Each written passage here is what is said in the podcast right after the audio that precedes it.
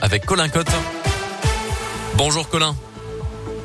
Bonjour Mickaël, bonjour à tous. À la une de l'actualité ce matin, situation désormais sous contrôle autour de la plus grande centrale nucléaire d'Europe dans le sud-est de l'Ukraine, visée dans la nuit par un tir de l'armée russe. Finalement, la frappe n'a touché qu'un bâtiment administratif sans faire de victimes. Aucun changement dans le niveau de radioactivité selon les autorités locales. L'armée russe a semble-t-il laissé passer les secours pour éteindre l'incendie. Preuve en tout cas de la tension toujours plus grande entre les deux pays au neuvième jour de l'offensive russe en Ukraine. Accord sur la mise en place de couloirs humanitaires dans les zones de combat a été trouvé hier entre Russes et Ukrainiens. Mais l'objectif d'un cessez-le-feu paraît pour l'instant inatteignable. Le pire est à venir, a même annoncé hier après-midi l'Elysée, après une discussion en forme d'impasse entre Emmanuel Macron et Vladimir Poutine. Dans l'actu également ce matin, Emmanuel Macron justement part officiellement en campagne. C'est officiel. Le président a annoncé sa candidature pour sa propre succession à l'Elysée.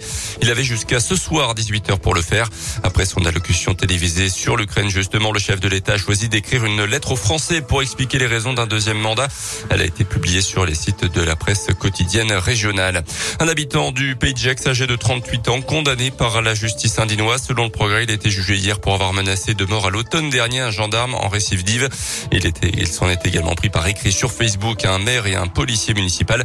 Euh, selon les premiers éléments, fin 2020, ces trois chiens avaient été placés en refuge par arrêté du maire et il avait dénoncé le harcèlement de l'élu. Le tribunal l'a jugé coupable mais pénalement irresponsable en raison de troubles psychiques, le condamnant à une admission immédiate en hôpital de psychiatrie à Bourg. Il devra également indemniser les victimes. C'est la fin d'un combat de trois ans pour Aélis et sa famille. La fillette de quatre ans originaire de Saône-et-Loire prend l'avion demain avec sa maman et sa grand-mère direction les États-Unis où elle va pouvoir être opérée. Ailis est née avec une malformation de l'oreille droite. Sa seule chance pour espérer entendre un jour de ce côté, c'est d'être opérée en Californie par deux médecins spécialisés. Cette opération très compliquée va donc se réaliser après trois ans de mobilisation, euh, le temps qu'il a fallu pour récolter les 100 000 euros nécessaires. Ailis sait donc que son quotidien va pouvoir changer, comme le confie à Radio Scoop sa maman Laurine.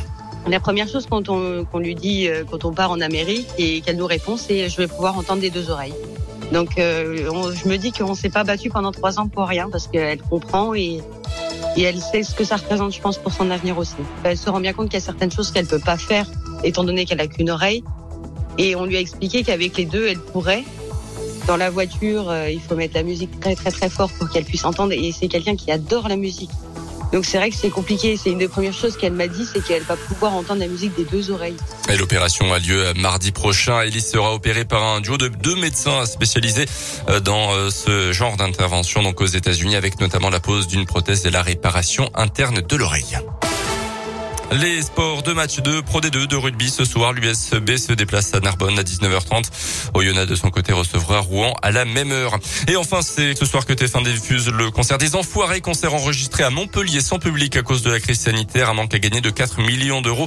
On retrouvera Zazie, Patrick Bruel, Patrick Fiori notamment et des petits nouveaux aussi, Jérémy Frérot, Camélia Jordan, Arnaud Ducruet et Anne Silla, des invités comme l'astronaute Thomas Pesquet ou le footballeur Kylian Mbappé et le retour dans la troupe des Enfoirés de Garou et de Catherine Lara notamment les CD et DVD du spectacle des Enfoirés seront dispo dès demain. Chaque vente permet de financer 17 repas environ l'an dernier.